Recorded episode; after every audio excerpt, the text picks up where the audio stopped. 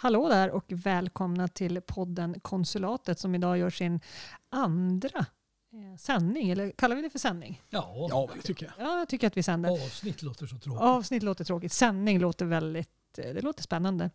Eh, jag heter Malin Örlund och jag sitter här med Jonas Lundström och Bernt Tiberg. Och idag ska vi prata lite grann om Tornedalen. Vi ska prata om Vårdguiden. Vi ska prata lite sport. Så häng med, nu kör vi.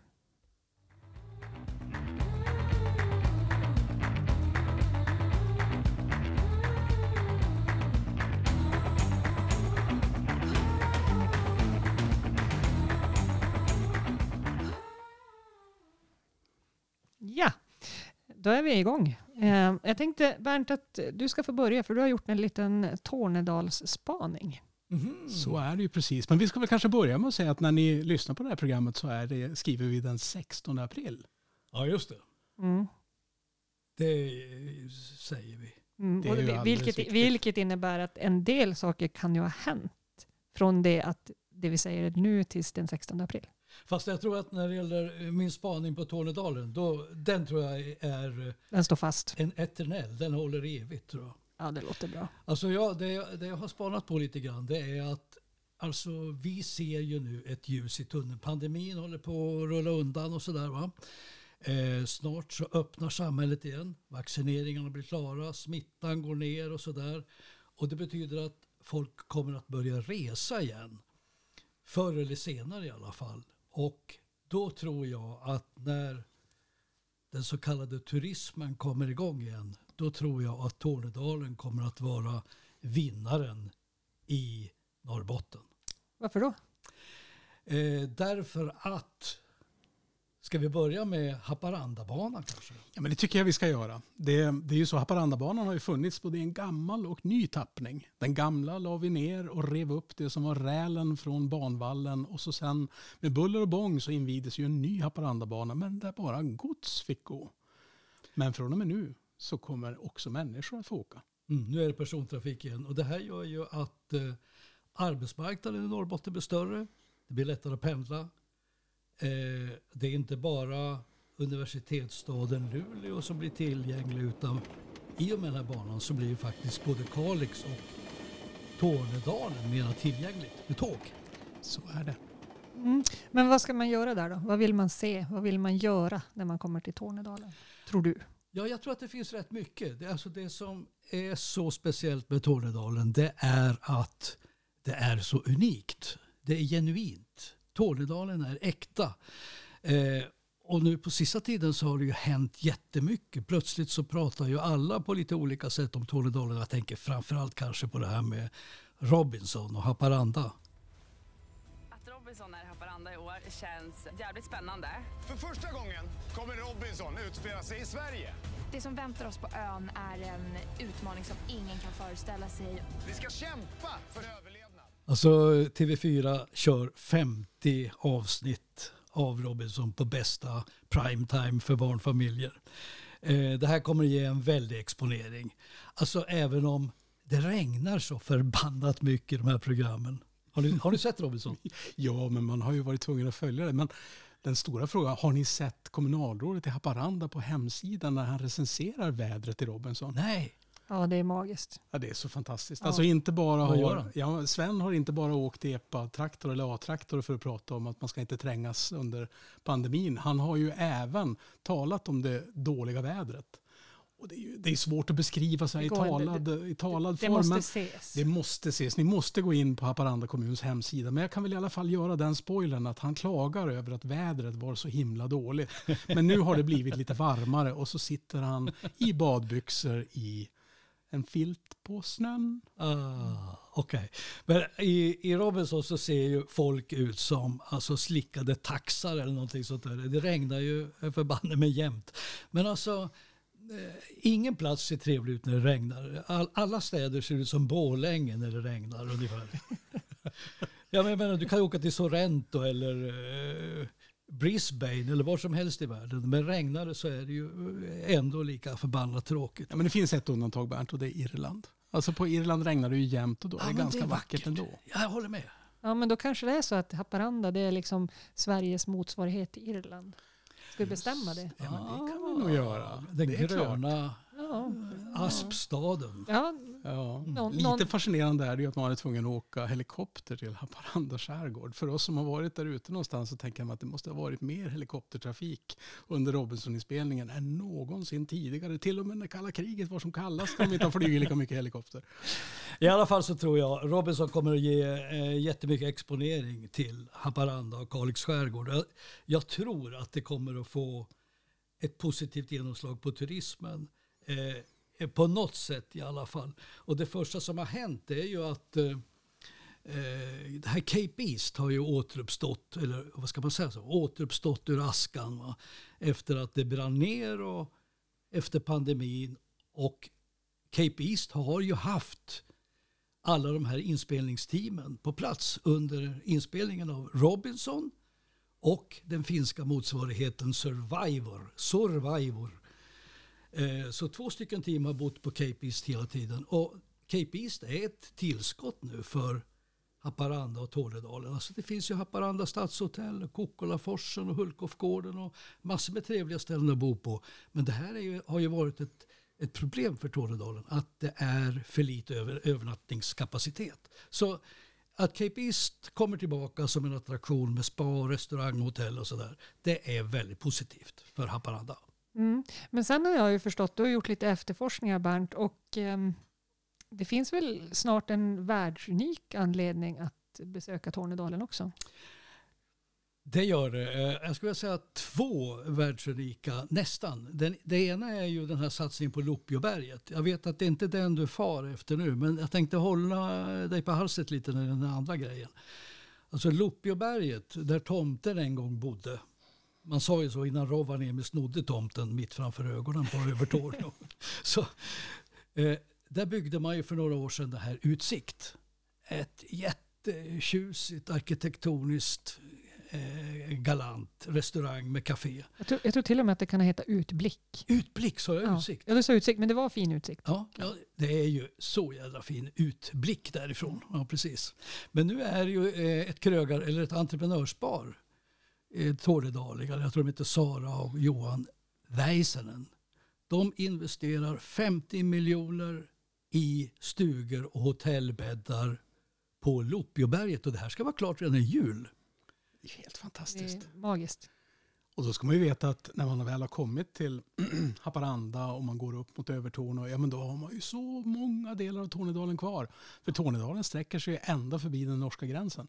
Så det är klart att med industriell utveckling som vi har kunnat se i det som är Pajala, Pajala kommun, eh, med återuppstånden gruva och, och eh, arbetstillfällen i, i industri som finns och med en, en förnyad tro på det som är det fantastiska resmålet Tornedalen. Ja, det är klart att, vad är det som fattas då Bernt? Det är bara en Det sak som är, fattas. Alltså det är en vär, världsattraktion på gång till Tornedalen och det är ju konsthall Tornedalen. Gunhild Stensmyr som tog initiativ till det här fantastiska museet som inte är byggt ännu men som kommer att bli Norrbottens, Tornedalens Louisiana. Alltså det kommer att betyda för Norrbotten det konsthallen Louisiana betyder för Köpenhamn och Helsingör. Och så finns det en parallell där. Louisiana ligger vid den svenska gränsen med vatten emellan. Och den här konsthall Tornedalen kommer att ligga vid Torneälven, vatten emellan, Finsk, Finland på andra sidan. Eh, hur tjusigt som helst.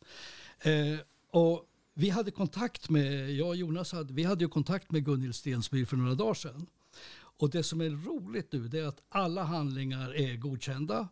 Övertorneå kommun har satsat 4 miljoner i infrastruktur för VA, fiber, el och allt det här. Två stycken investorer finns från Tornedalen som satsar en miljon var. Övriga investorer kommer nu från Stockholm. Och det är väl det som är lite smolk i bägaren, att det är så få som har gått in med kapital från Norrbotten. Det hade suttit bra eh, med lite mera pengar och det här tror jag tyvärr beror på att vi norrbottningar har inte fattat hur jäkla stort det här Tornedalen konsthall kommer att bli. Det kan bli en kanon, kanonresurs för vår besöksnäring. Jag tänker lite så här, nästan som så här Tree Hotel. Alltså det, finns, um, det finns världsunika uspar så att Ja, säga. Så att jag, jag, tror att, um, jag tror att du har rätt där och det kommer nog bli, det kommer bli riktigt häftigt. Ja, men sen, sen är det väl också så att varje projekt kräver ju sin entreprenör. Och det är klart att Gunhild, hon personifierar ju hela den drivkraften som ju är detta med konsthall Tornedalen i hela sitt väsen. Men hon har jobbat professionellt med att bygga upp en konsthall så hon vet precis vad det, vad det är frågan om, men då var det i Skåne. Och hon har precis den, den korrekta kunskapen att kunna fungera som kurator och veta exakt vad är, det på, vad är det som är unikt och vilken konst ska kunna finnas här. Och så sen finns miljön. Jag är som mest bara lycklig och jag ska inte säga förvånad utan det, det känns som att det är så många bra saker som kommer att hända och det finns så många saker som också har hänt i Tornedalens kommuner. Så att, att Övertorneå kommun har konstaterat att det här är en världsgrej också för dem känns ju bara logiskt med tanke på all utveckling vi kan se. Helt rätt. Och jag tror att Konsthall Tornedalen, det är Tornedalens juvelen i kronan och kanske blir det också Norrbottens juvel i kronan. Och det som är så jäkla bra, det är att förutsättningarna är klara. Nu är det bara att sätta spaden i jorden och bygga det här museet.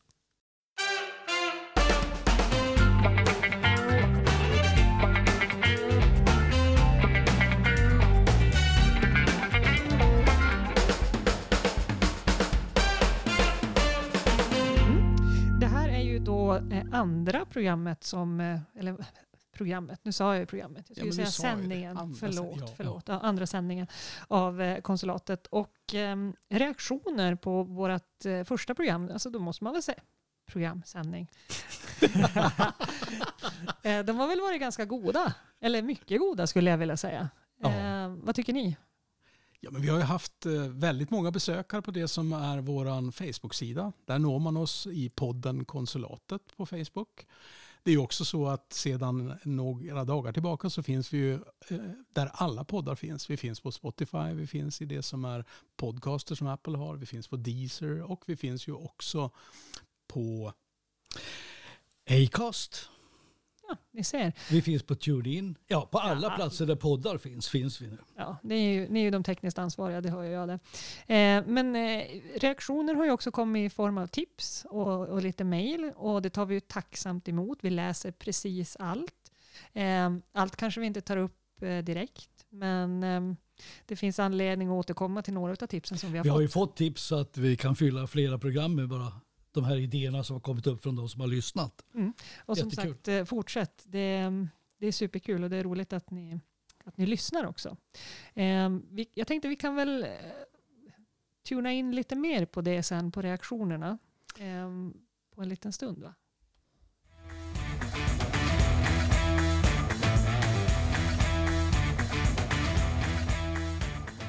Ja, välkomna tillbaka ska ni vara till podden Konsulatet där vi pratar om lite av varje ifrån norr. Ehm, före breaket så pratade vi lite grann om reaktioner som hade kommit från vår första sändning. Och eh, vi fick väl en av de, de många reaktionerna, Bernt, kan du väl ta upp? Det handlade om detta med investeringar och det som är krav som vi behöver ställa på oss själva och på samhället för att kunna klara av allting. Ja, alltså vi pratade ju i förra programmet väldigt mycket om eh, det dilemma som Norrbotten har nu med alla de här miljardinvesteringarna som är på gång.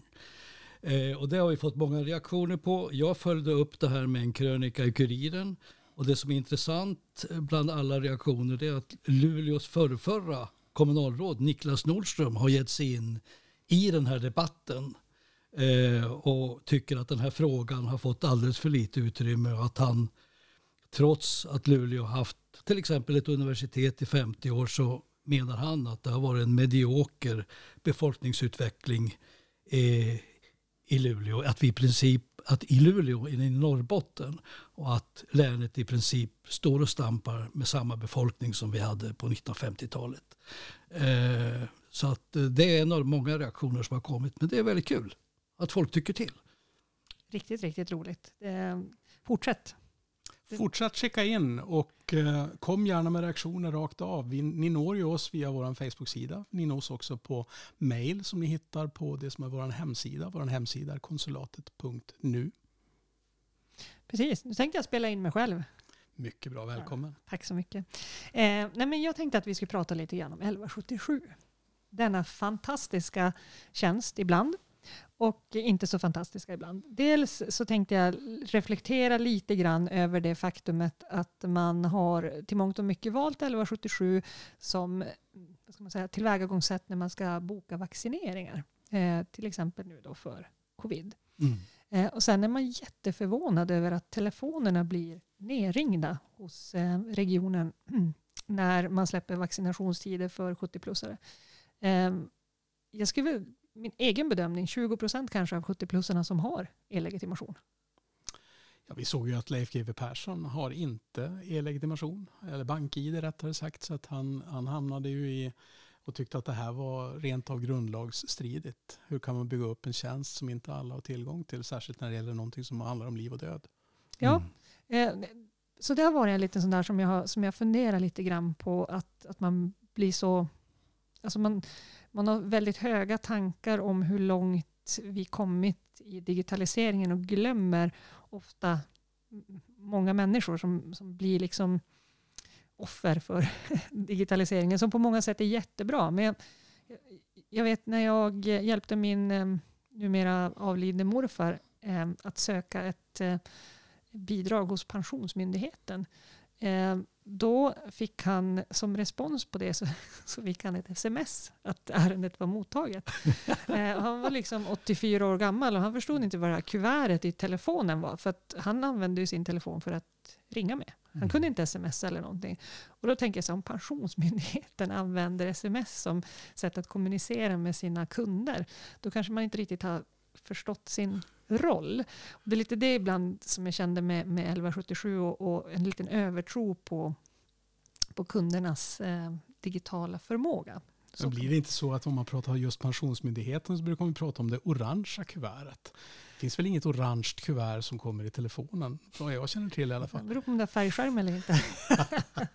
kan man väl säga. Nej, men alltså det där med 1177, eh, jag håller med dig. Alltså, det är väl ingenting att bli förvånad över att eh, folk blir förbannade. Äldre människor blir förbannade. Det har vi märkt i den här vaccinationstiden. Alltså den ena efter den andra som har ondgjort sig över att de inte har e-legitimation och när de ringer så är det ingen som svarar. Nej, och sen så har man bara fått veta att vi kommer återkomma. Men in, alltså, många som, som, alltså just nu, man måste ju som förstå också att folk har suttit och väntat. Alltså många kanske, de har varit isolerade från sin omgivning i över ett år. Och, och, och nu liksom är vaccinet inom räckhåll. Då vill man nog gärna veta när ni tänker svara. Mm. Eh, om så bara är att jo, men du kommer få ett svar om tre dagar. Mm. Ja, men då vet de att om tre dagar får jag ett svar. Inte, inte så här flyktigt. Men jag har ju varit med om också att många 70-plussare som inte har e-legitimation, de sitter och väntar på det här brevet. Mm.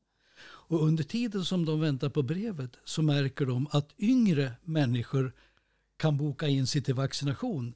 Därför att det är ju så att eh, den här djungeltrumman går ju så fort man sätter ner åldersgränsen och säger nu kan de som är födda 1956 och tidigare vaccinera sig. Då ringer ju alla runt till varandra och berättar det. Mm. Men de här som sitter och är 75 år och fortfarande inte har fått brevet, de blir ju naturligtvis med all rätta förvånade, förbannade och besvikna för att alla andra på något sätt lyckas vaccinera sig. Ja, men sen finns det en liten annan boll med, med 1177 och det är också kopplat lite grann till covid och kring hur man hanterar barn i, i det här sammanhanget. Och det är att eh, från och med eh, det att barnen fyller 13 år så har man som vuxen ingen möjlighet, eller som vuxen men som vårdnadshavare har man ingen möjlighet att eh, administrera dem på 1177. Till exempel Aha. boka tider, förnya recept, ha tillgång till journalen. Eh, och då är det ändå personer då som är under 18 år. Och jag som vårdnadshavare är ju ansvarig för mitt barn fram till det att de är 18 år och blir myndiga. Men ditt barn har inte e-legitimation, eller vadå? Nej, alltså när de är 13 år så, så är det ju lite begränsat med det. Aha, eh, de får inte ha det kanske? Alltså jag, jag, vet inte om de rent får ha det, men jag vet inte om jag skulle vilja ge en 13-åring e-legitimation. Alltså jag tycker bara att det är konstigt att man i lagens mening så är du inte myndig förrän du är 18. Men när du är 13 år då kan inte dina föräldrar liksom ordna, boka ett covidtest, eh, eh, förnya recept. Vi som har barn som har kroniska sjukdomar blir ju ställda för det här, alltså allergier och liknande. För att ja, helt plötsligt så har vi ingen, ingen koll. Eh, jag tänkte också att, ja men, för det handlar om den personliga integriteten hos, hos barnet då. Och eh, min spaning kring det, det är väl att ja, men dölj eventuella besök på ungdomsmottagningen. Alltså ta bort den från 1177. Men övrigt så behöver ju faktiskt vi föräldrar kunna hantera. Jag vet inte. Ja, men det, det ställer väl extra krav också får man väl säga att, att eh, på vilket sätt ska en 13-åring kunna läsa sin egen journal? Alltså detta med att alla saker då ska finnas men föräldrarna ska inte kunna se de mest intrikata detaljerna. Det är klart att det där, det där blir ju fort ett rättssäkerhetsbekymmer. Så att eh, det viktiga någonstans är väl att kunna se till att kuratorsbesök eller sådant som, som, kan, som kan vara väldigt djupt och personligt kopplat till integriteten då kan, kan hållas precis som du säger. Men, men det är klart att det, det är ju ingen vettig situation om inte föräldrarna kan veta hur det står till med, med ens barn. Nej, för då kan man ju som inte ta hand om det hemma i, i, i hemmiljön heller. Så att det, ja. Sen Men finns du, det jag- väl hemmiljöer som kanske inte är så bra heller. Förlåt. Alltså, eh, jag såg ju någonting för en tid sedan att Norrbotten, eller Region Norrbotten heter det, eh, på något sätt håller på att överge den här 1177. Eller man har satsat på en ny digital vårdtjänst som heter Digitalen. Ja, digitalen. Eh, det måste jag säga, jag måste ge två tummar upp för digitalen. Aha, jag, jag tycker, ja, absolut. Det här är ju Region Norrbottens svar på nätläkarna. Eh, för att eh, eh, slippa kanske sitta i telefonkö eh, så sitter du hellre vid din skärm och, och får en, en tid för en chatt med en... Du beskriver först dina sym- symptom i olika... Det finns lite kryssvar och, och lite sånt. Och så sen får du då chatta med en sjuksköterska. Och här finns det ju faktiskt klara fördelar. För att i regel så vill man ju så långt som möjligt undvika att sitta i ett akut väntrum. Men ska du förklara någonting, till exempel så hade min son en väldigt eh, stökig eh, infektion i en tå i somras. Och, och det såg ut som att den höll på att falla av. och det är klart att eh, förklarar jag det här för en sköterska på 1177 så säger hon, du måste ju åka in med honom. Mm. Så. Standardsvar. Ja, för att de vill ju inte chansa om nu tån håller på att ramla av. Så att då chattade jag med digitalen och då kunde jag skicka en bild på hur tån ser ut. Okej. Och då så sa de, ja men eh, om det blir värre så gör du si och så, men initialt så kan du göra så här och så. Eh, och ehm, de bokade för övrigt in en läkarchatt också. För jag pratade först med en sjuksyrra och sa, ja men du jag tittar på det här, men jag vill nog ändå att vi bokar in en läkarchatt. Så att klockan ett idag har du en läkarchatt. Det är snabbaste remissen som jag har hört talas om någonsin. Ja, Alltså, men alltså, jag måste slå ett slag för digitalen, den är, den är svinbra. Och den, men den går på prov nu va? Alltså man tror man testar den Ja, i ett den- antal kommuner. Nej, det, den, det, det finns alltså, vissa kommuner har den direkt kopplad till sin hälsocentral. Men Ah, annars är den kopplad om man säger då, till regionen. Då. Okej. Och den är liksom, jag tror det är 8 till 22 eller något sånt. Eh, så Men att- kommer 1177 att försvinna? nej, det tror jag nog blir inte. Nej det, nej, det tror jag inte. Men jag tror att det här är ett sätt, eh, jag tror att det är ett svinbra sätt att möta upp eftersom att man har ju sett att kunderna, det vill säga vårdtagarna, ehm, har vänt sig till de här nätläkarna. Kry och sådana Kry, Ja, just det. Doktor 24, ja, för att få snabba svar på hyggligt enkla åkommor oftast. För att är det riktigt eländigt så åker man ju in. För det är ju ett annat dilemma här. Det, eh, det kunde vi också läsa om här om veckan att Region Norrbotten betalar ungefär 12 miljoner om året av skattemedlen till de privata läk, eh, lä, nätläkartjänsterna. Ja men precis, men då har man ju faktiskt gjort någonting här. Man har lyssnat in. Jaha, vänta, vad vill kunderna ha? De verkar tycka att det är fiffigt att chatta med vården. Ja. Ah, men du, då möter vi det och så Ja. skapar vi digitalen. Jag måste säga att det är väldigt, väldigt eh, oväntat. Får jag säga så? Oväntat men bra säger vi Skitbra. apropå Yes. digitalen. Ja.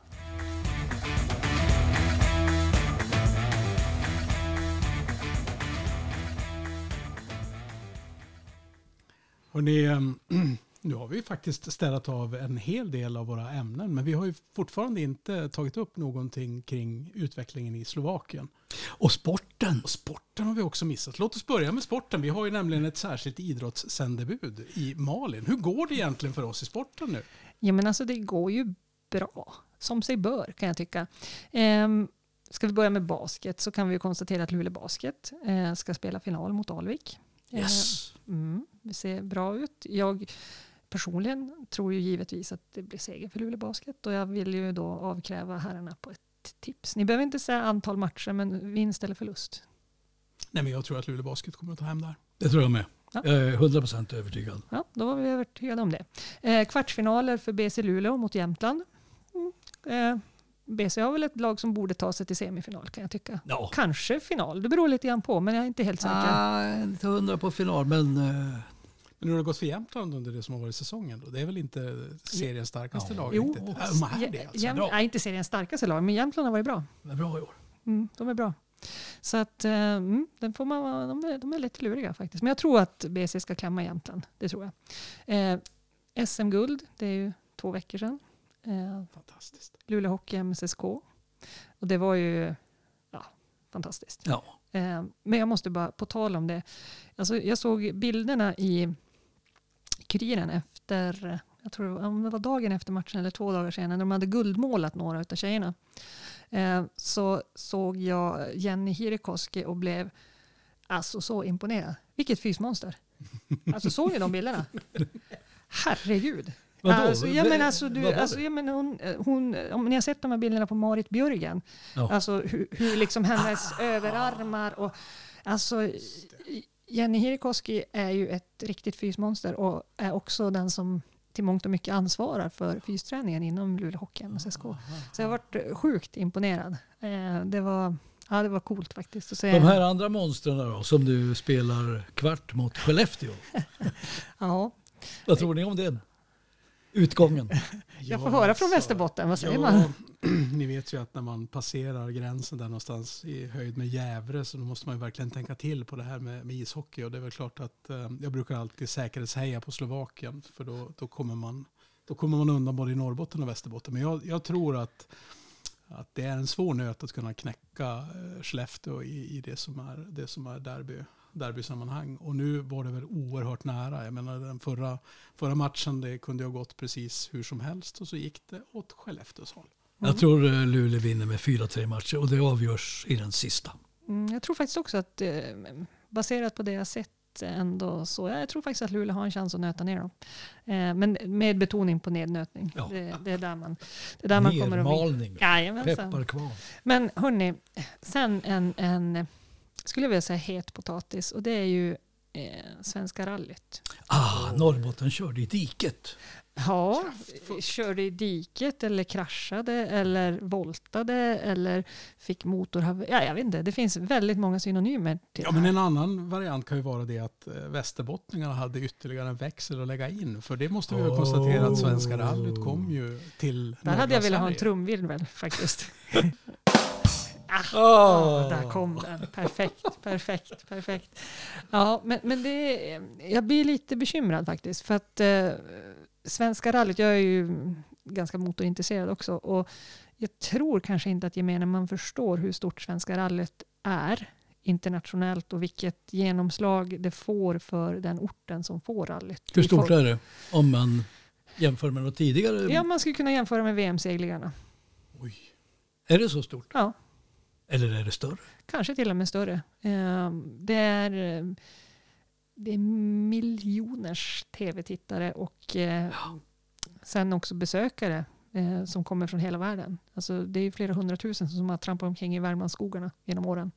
Så är det miljoner förmodligen. Men, men, men det, det som gör mig mest ledsen av det, det är att man inte kan enas. Men det verkar ju vara typiskt norrbottniskt, eller? Ja, men är inte det den klassiska betraktelsen att vi är, vi är ute efter någonting och så sen så finns det ett antal kommuner i Norrbotten som är intresserade och så sen så ryker de ihop och är inte överens. Och så sen någonstans i att man inte är överens så är det någon annan som tar hem någonting. Men just i det här fallet så skulle jag nog fortfarande vilja säga, inte bara för att vi har en och annan lyssnare i Västerbotten, men, men uppenbart måste ju Umeå ha gjort en, en väldigt bra satsning som lyckades få ett ja för det här. Det tror jag också. Ja, det tror jag också. Framförallt så, så tror jag att, eh, jag tror att, en, alltså att man är enad. Det, jag tror att det är, det är jätteviktigt. Och, och har Umeå lyckats presentera en, en enad front, ja men då...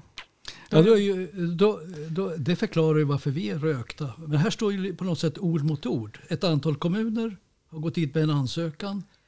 En hotellentreprenör, Peter Havsbad, går in med en annan ansökan parallellt. Alltså det blev ju som en splittrad bild. Eh, Norrbotten kan inte enas och dra åt samma håll. Nej, Är det rätt tolkning? Ja, jag tolkar det så också att man, man hade nog vunnit eh, mera på att ha, menar, att ha ett enhetligt förslag eh, och visa att vi, vi, det här är viktigt för, för hela Norrbotten. För det är klart att i, i ett eh, kontraförslag som dök upp så var ju till exempel Kalix inte med som eh, var med i det första förslaget då där man gick gemensamt då så att säga. Och det är klart att det blir ju, det blir ju tråkigt.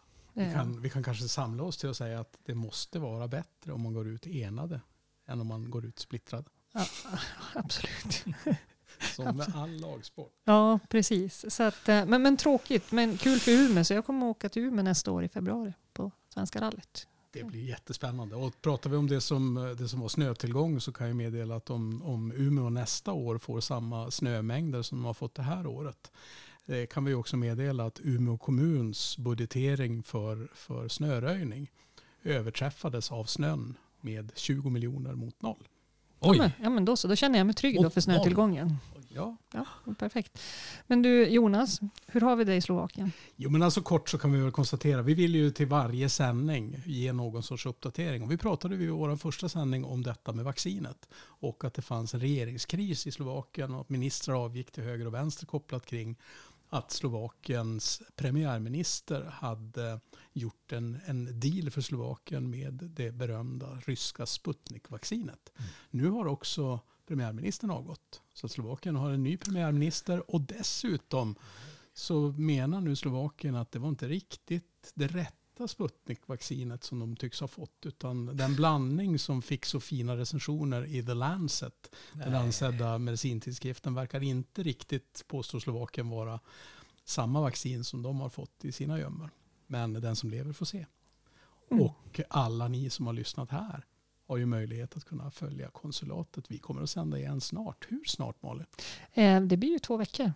Eh, och fram till dess så tycker jag att ni kikar in på konsulatet.nu. Eh, rykande färska krönikor blir det där också. Eh, torsdag. Torsdag eller fredag den här Ja, veckan? torsdag Ja. eller fredag. Då, då kör vi. ja, men jättebra. Tack för att ni lyssnade. Tack så mycket. Hej då.